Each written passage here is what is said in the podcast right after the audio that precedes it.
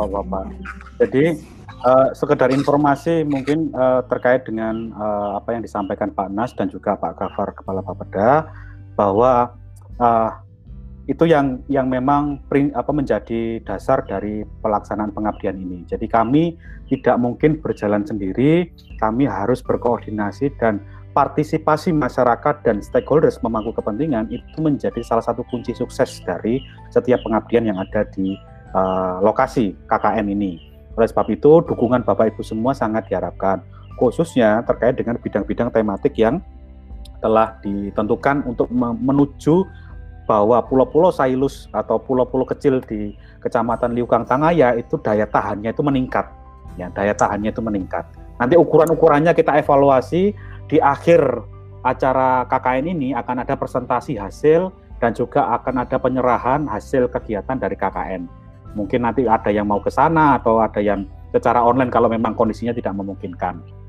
Itu dan juga Bapak Ibu uh, isu ini itu sudah kami bawa ke nasional. Kebetulan saya menjadi salah satu tenaga atau staf ahli dari uh, Dirjen Pembangunan Daerah Tertentu Kementerian Desa dan ini sudah menjadi kita rumuskan menjadi kebijakan yaitu ke depan akan ada kebijakan tentang wilayah kepulauan. Jadi daerah kepulauan atau daerah tertentu yang dimaksud di Kemen Desa, Kementerian Desa PDTT itu adalah wilayah kepulauan. Wilayah kepulauan satuannya kabupaten yang memiliki pulau-pulau kecil dan itu harus menjadi satu uh, manajemen wilayah terpadu di gitu. Itu indikatornya nanti apa namanya telah kita temukan. Itu semua berawal dari kami 2019 masuk ke Sailus dan kita apa namanya merasakan secara langsung. Kebetulan saya sudah sudah berkunjung ke Sailus besar dan Sailus kecil. Belum nanti mungkin kapan-kapan saya ke Satanger dan Kapuasang Bali mungkin langsung merasakan langsung dan seperti apa seperti itu. Itu eh, apa harapannya nanti bisa setiap sub tema bisa berkoordinasi dengan dinas atau tim terkait untuk bisa menggali informasi dan menggali data agar kita merumuskannya itu searah.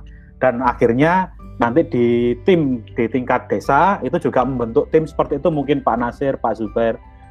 Dari tim masalah kesehatan itu siapa yang ditunjuk untuk bisa berkoordinasi. Tim pendidikan itu siapa yang ditunjuk untuk bisa menjadi apa namanya penanggung jawab program yang ada di lapangan. Kan sementara kami kan nggak bisa ke sana masalahnya. Jadi seperti itu.